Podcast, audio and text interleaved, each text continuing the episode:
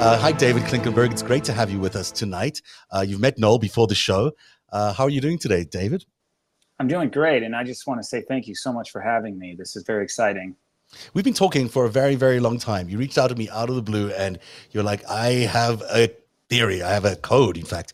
Uh, and we'll get into the code a little bit later on about what you found. But we started talking, and we've been talking for months, literally. And David has a really unique perspective. Now, as I mentioned earlier on, you're a, uh, a violinist by trade. This is the thing you do. You traveled around the world uh, because you're so good at being a violinist, and you've done and you've done that since you were what four years old. Yeah, I started with the Chicago uh, Youth Symphony program. Wow. wow. I can't imagine being four years old and picking up a violin and doing anything other than like trying to break it. I can't imagine that. Yeah. But um, I don't know what got into you to do that. What made you start?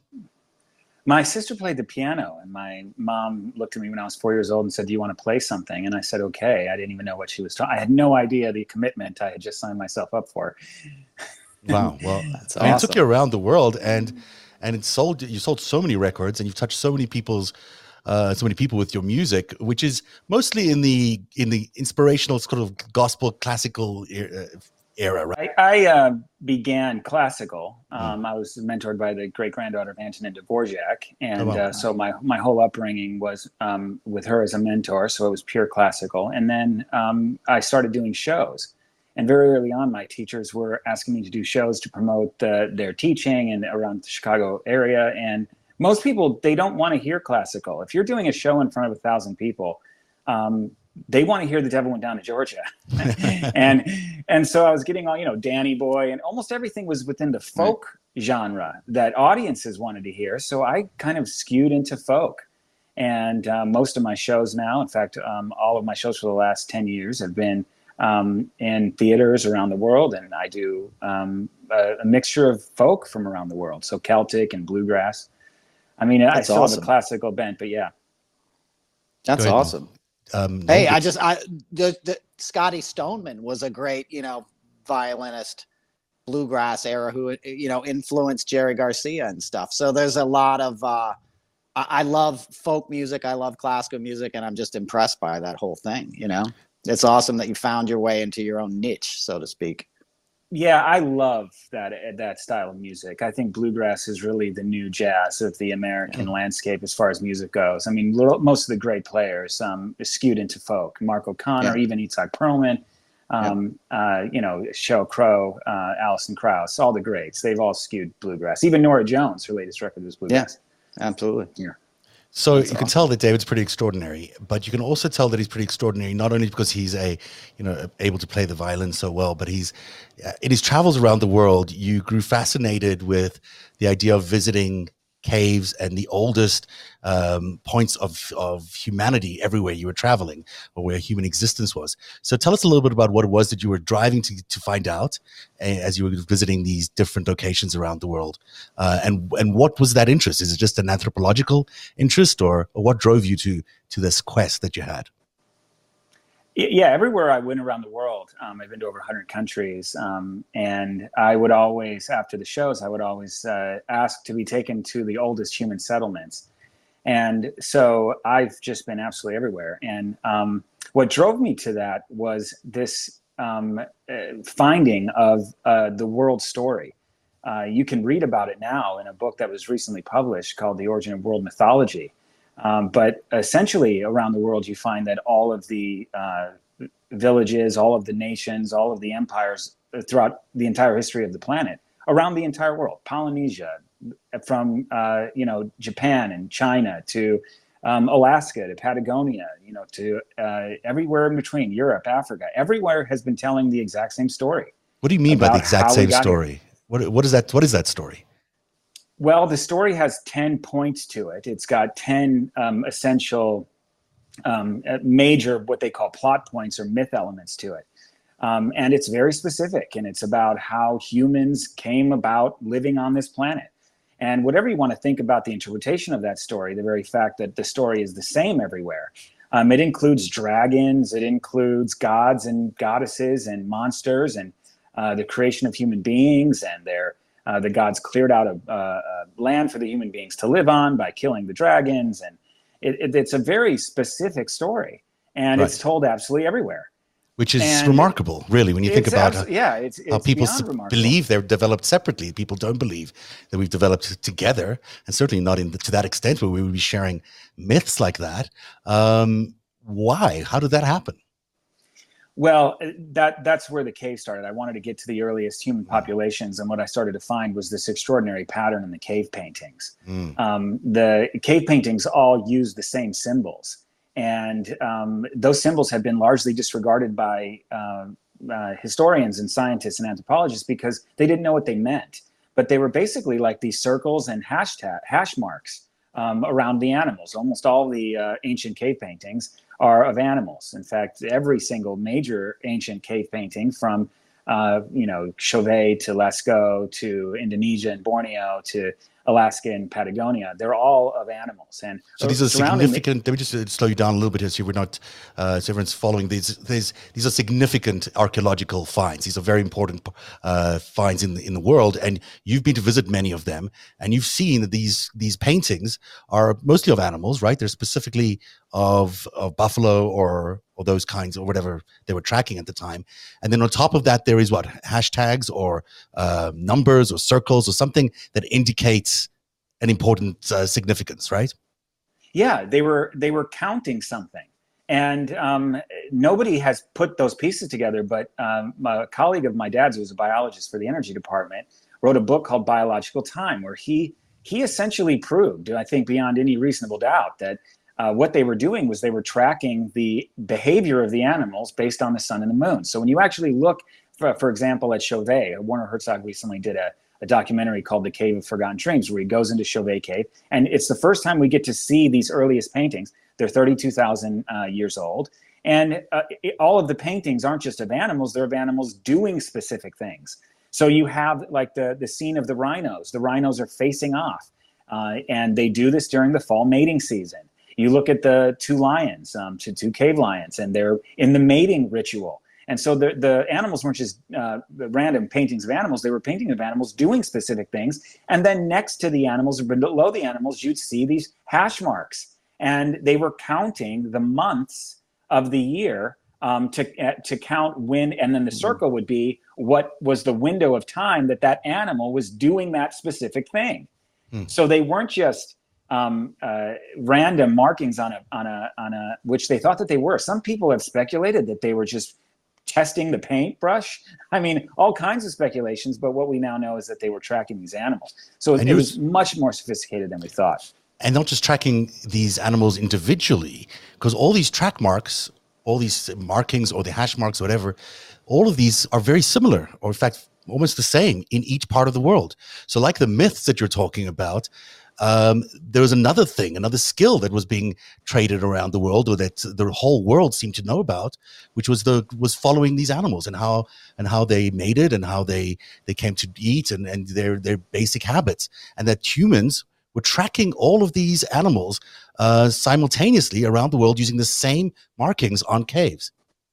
That is it, precisely it. You've really hit the nail on the head. The, the guy that uh, first uh, really kind of cracked this code in Lascaux only uh, used Lascaux Cave. Uh, being all over the world and seeing that every cave system on the planet was doing the exact same kind of tracking. I mean, you're looking at um, a what would be a collection uh, of of extraordinary significance. I mean, the all of the major plants and animals of every region was being tracked biologically based on patterns in their behavior as those patterns were being tracked against the lunar and solar calendar. And these uh, paintings date back to the earliest settlements in every region. So um, what basically what what I determined was that uh, there was a extensive coll- uh, connection, uh, a network of communication, very similar to our Pony Express in the United States, uh, but that there was a network of communication across the nomadic world that's much more extensive than we had anticipated. How far back are we talking about? Well, th- this is where um, it, it, becomes pretty clear what what occurred. Uh, when you look at the uh, origin of the human species, we all began in South Sahara, um, sub-Saharan Africa, and uh, for the, the, majority of the time that humans have been on the planet, several hundred thousand years of Homo sapiens existence on planet Earth, we lived in a very small part of the Earth, um, and there weren't very many of us. And it was assumed that um, at the cognitive revolution, which was 50,000 years ago roughly, um, that all of the humans spread out in uh, individual pods, that they all broke away from each other and began taking parts of the planet as individual family units.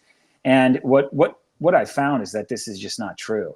Um, the the uh, humans had an enemy. That enemy was the other hominids, the Neanderthal being the largest and strongest among them.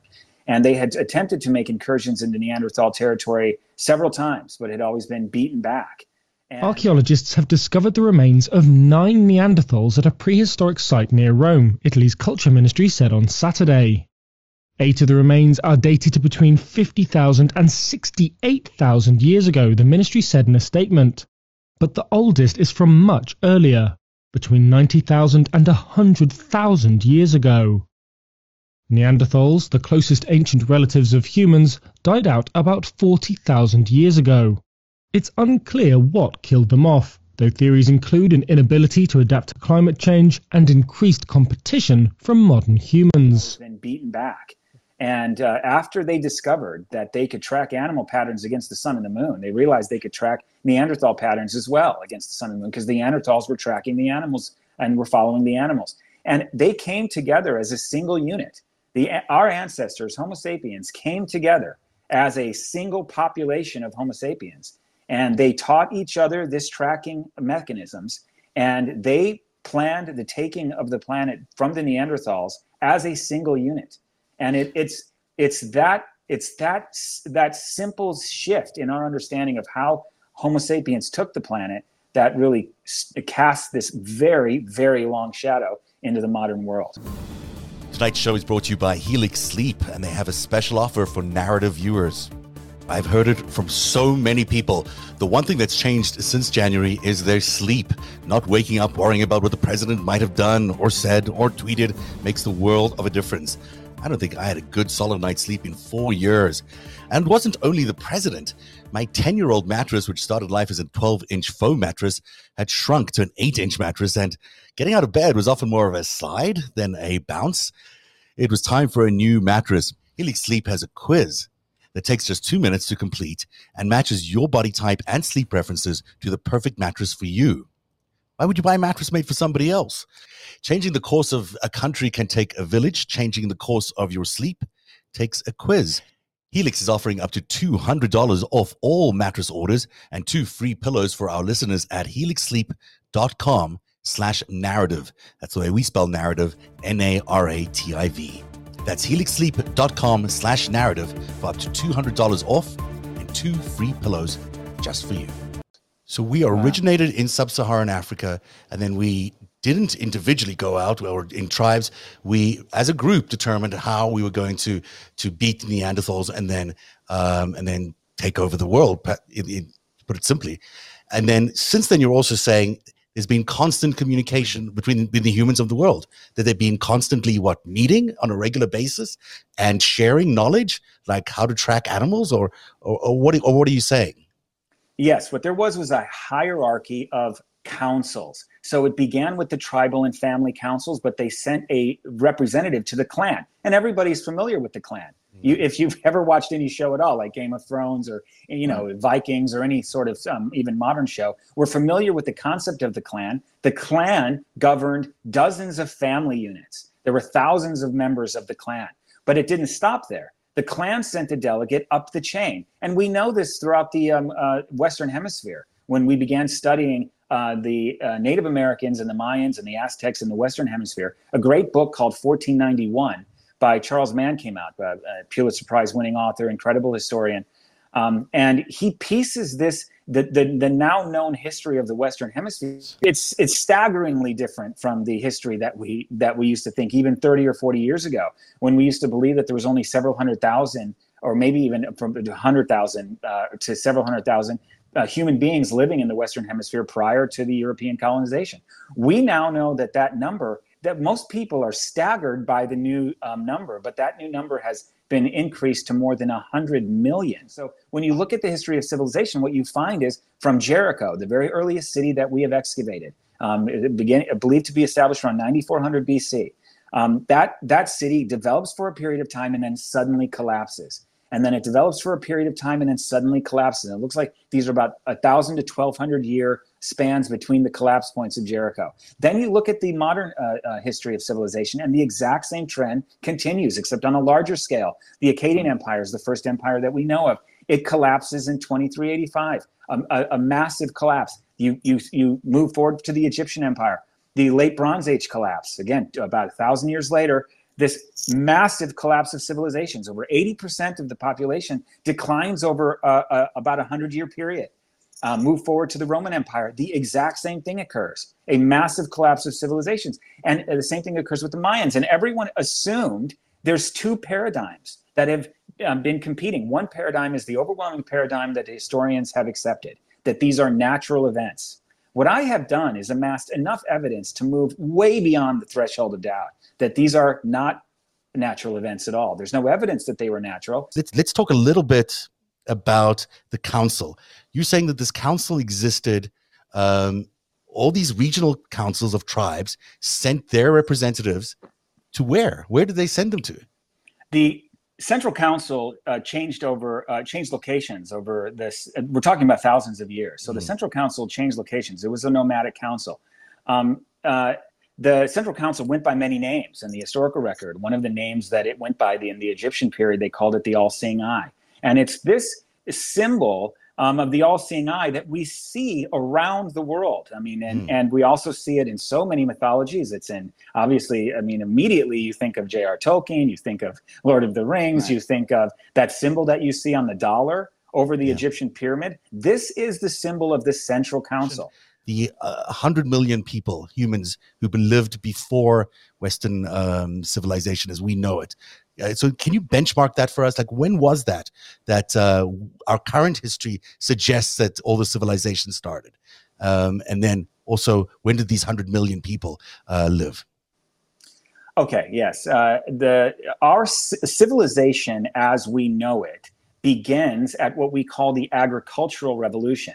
It's a bit of a misnomer because the agricultural revolution was actually spawned by the invention of animal husbandry. It was the ability to keep and breed animals in captivity that created this ma- this major shift toward a sedentary lifestyle. So the the big gap between the hunting and gathering lifestyle and the sedentary lifestyle, this gap was um, uh, predicated on the discovery of animal husbandry.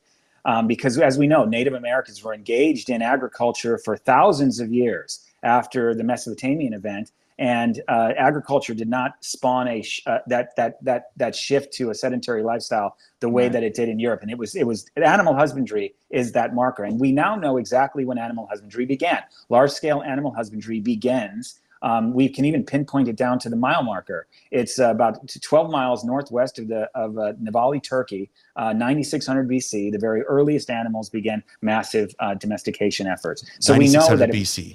Yeah, uh, right. And so before that, Turkey. there were 100, 100 million other humans in the world doing all sorts of other things. No, no, no. We're not talking in the world. The, the okay. 1491 is right. is just about the Americas. We're talking just about yeah, yeah, the Western Hemisphere. Yeah, so right. 1491 estimates that anthropologists have estimated that in 1491, mm. um, before the Europeans colonized the Americas, that there was somewhere around 100 million human okay. beings living in the western hemisphere. So this what this does is it just dramatically scales up what our understanding of what hunting and gathering culture could accomplish. I mean you look at places like Cahokia and the americas you're looking at a, a massive 2200 acre site. There's a pyramid the size of the pyramid of giza. Um, uh, uh, you know enormous stone uh, um, defensive palisades um, there's even a, a, wooden Stonehenge in the exact configuration of Stonehenge, just made out of wood, uh, that they've discovered. So, um, what what what all of the evidence around the world has determined is that the hunting and gathering lifestyle was significantly more advanced than we had anticipated, and that they had a government structure. And this is the critical point: they had a government structure that was capable of coordinating enormous populations over incredibly extended periods of time. So you look at a discovery like Göbekli Tepe, which probably mo- both of you are familiar with, right? Göbekli Tepe in Turkey. It was discovered in 1994. The reason why it was so significant is because it predates the agricultural revolution. It's the hmm. only massive monument of its time that predates agriculture. So it had to have been created by hunters and gatherers. Um, it, its construction period was over 11,000 years ago. And uh, we, we see nothing else like that until the pyramids, nothing else that sophisticated. So we know that, that Göbekli Tepe was um, uh, uh, not just a single temple. You're looking at about 50 or 60 different temples, and they've done ground penetrating radar. And what they what they believe is that this temple complex is being constructed for around a thousand to two thousand years. They would create a, a circular temple, um, massive stone circular temple, and then they would bury it. And then they would start construction on that on a temple right next door of the exact same configuration or very similar configuration. And then they would bury it. And this process went on. Gathering culture was able to coordinate um, massive populations for centuries and centuries of time. It's so, it's these council structures that so these that, councils of hunters and gatherers would then what domesticate humans what these councils of hunters and gatherers did is that they, um, uh, what you're looking at then is you have to completely reimagine the origin of civilization in light of the fact that on the in the eastern hemisphere, um, Jericho would have been the tiny for thousands of years. Jericho is less than a thousand people. Jericho is right in literally within walking distance of Göbekli Tepe. It's about a few hundred miles, but I mean, you could walk there. I mean, so Jericho was right in the backyard of Göbekli Tepe, meaning Jericho was being constructed, um, and and the the inhabitants of Jericho were living at a time when hunters and gatherers were able to amass enormous populations towards mm. incredibly sophisticated building projects. Meaning, whoever did Göbekli Tepe, whatever government structure was coordinating the creation of Göbekli Tepe, would have been able to wipe Jericho off the map right. whenever it chose to. So this and, much older, more sophisticated, more tech savvy, more advanced group of humans uh, who had then amassed a different group of humans basically to do all this work for them. The yes, the hunters and gatherers would have been in a position with the government structure that they had this hierarchy of councils culminating in a central council. The central council could coordinate the maneuvers of all of the various tribal councils simultaneously. So when you look at like the collapse of the Akkadian Empire, the historical record is very clear massive tribes of hunters and gatherers were attacking the region. They were choking off the, the trade routes. They were poisoning the water supplies. They had a very specific plan of attack. They would they would do guerrilla warfare uh, where they would come in and do hit and run tactics. They did this for decades and decades until the Akkadian Empire finally collapses. So you've got these supreme councils, you've got these councils, and each of them have these tribal representatives that go up to these to these central councils.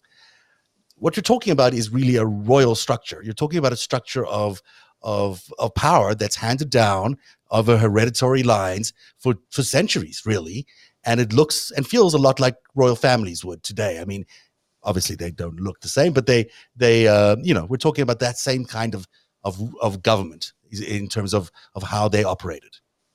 It is not just a same kind; it is the direct descendant of the entire global network of royal families directly descend from these nomadic tribal nations. That's why the House of Windsor used to be called in 1914. It was called the House of Saxe, Coburg, and Goth.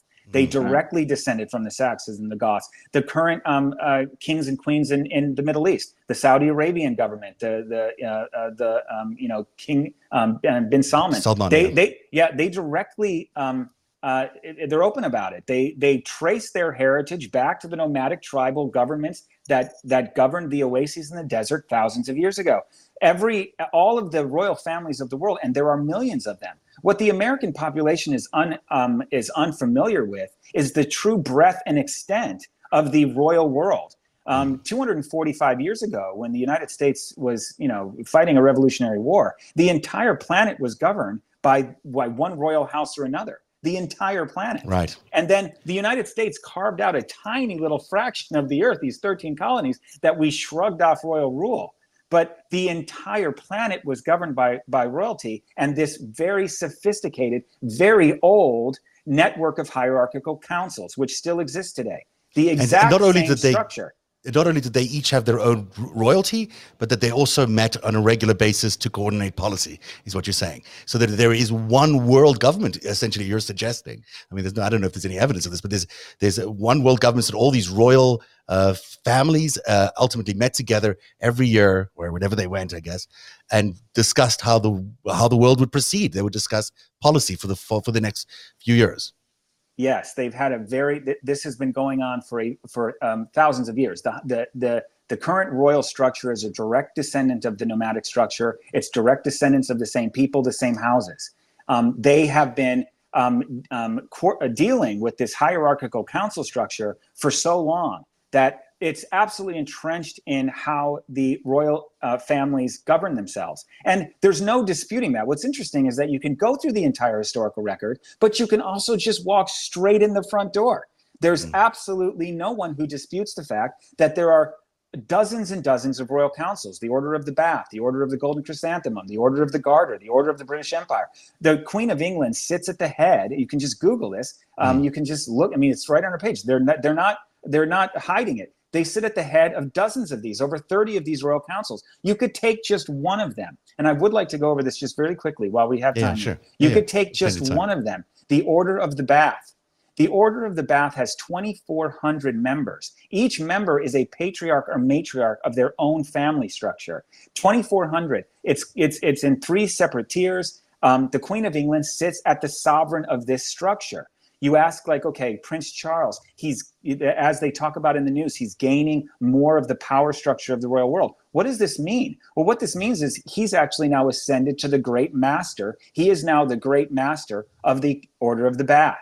Right. so their decisions are binding on all members of the bath 20 if you can imagine 2400 of the most powerful people throughout europe there when a decision is made at the order of the bath it is binding on all members beyond any other orders or any other groups or councils that they may be involved in it's mm. over god it's over country the bath comes first meaning in that one order you would be able to totally control the destinies of the future of europe they mm. control mm. all monetary policy they control all media they're at the head of every major uh, uh, military organization. They're they're the head of the Defense Department. They're the head of the uh, the uh, the infrastructure. The the secretaries of state. Almost every prime minister has been royal, dating back to the to the inception of the prime ministership. There there there is not one area of Europe that this royal network wouldn't be able to totally control. We would have to be assuming that the Order of the Bath and all those other councils are still meeting the same way they always did but they're choosing not to control the destiny of Europe because of their love of democracy and the democratic process? Not I likely. Mean, I, mean, not likely. Here, by the way, is the is the peerage.com, uh, which we've we you you and I have spoken about before. This is what tell us what peerage is. Tell us exactly what we're looking at as we scroll through the, all these different um, houses, I guess, of of power. Of course, yeah. So this is one, just one of the um, uh, sort of eye-opening websites that I do uh, show people just to let them breach the subject of what we're talking about here and the extent of it. When people think of the royal families, they sometimes think of like 12 or 13 families. They'll sometimes think of the Rockefellers and Rothschilds. That's not even the tip of the iceberg. You go to a place like thepeerage.com. Peer means um, a member of the royal network. So that's what it means to be a peer. You are a member of the royal family network. So um, you have official title. So when you go to the peerage.com and you just click on um, the index, mm-hmm. okay, mm-hmm. and you start to scroll through the families, you get carpal tunnel before you get down to the H's. I mean, it is, mm. an, it, it is an extraordinary list, um, hundreds and hundreds of families. And you're looking at um, a, a collection of people who, if they were independent of one another, you would still have to worry about their interfamily relationships, but they're not independent of one another. They're all they're all still engaged in um, the exact same mechanisms of control that they've had for centuries and centuries. Back when we knew that the network of royal families controlled the destiny of Europe, all you have to do is go back 150 years. Um, these these family groups go all the way back into the Middle Ages, they're the order of the bath, the order of the chrysanthemum, the, the order of the garter, all of these major orders go back centuries and centuries. They're they're operating in the exact same way they always have. And um, uh, and and absolutely nobody has any eyes on it. What's so fascinating is, I mean, I just got done talking to one of the heads of the Department of Defense. I've, at, but by the time I piece together the evidence, I'm just giving you guys the major broad strokes of the outline here. The the evidence that I have is a mountain. It is an absolute mountain of evidence yeah. I'm sitting on. I just met recently with uh, with a senior member of the Department of Defense, and I just showed her. I, I only was able to meet for about a couple hours, but I just showed her the broad strokes of the evidence, and she said it's the most frightening thing she'd ever seen. We have absolutely no eyes on them at all well, of course, they wouldn't let us in, and we have they have all the eyes on us because, really, I mean, we think of the of modern history, or you know, the period of time that America's existed. It's such a fraction of time compared to the the history that these people have ruled the planet. I mean, the amount of knowledge and resources and and just know how they've amassed over the thousands and thousands and thousands of years they've ruled uh, the earth. I mean, it, it's there's nothing that America or any country could do uh, to compare their knowledge to that. It's it's insurmountable, really, in some ways. Well, what what they're keeping is an ability to coordinate um, internationally over very very long periods of time. And uh, the average American should ask themselves, you can go throughout the Western Hemisphere too, right? You could go to Chile. You could look up the president of Chile. I was just down there recently. And um, I was debate. I was talking with uh, very well-educated uh, Chilean students about the state of their country. And I just said, I mean, we were talking about the conquistadors now. The conquistadors married into this royal family lineage of the Incas and the Mayans, and how their current government is totally dominated by the descendants of those people. And you can just look up the Chilean president, and you'll see that he has a three uh, letter acronyms next to his name. Um, almost every president and prime minister in the entire Western Hemisphere, except for the United States. What the United States doesn't realize is it's the odd man out when. Narrative is funded by viewers like you. Support our independent journalism at patreon.com forward slash narrative.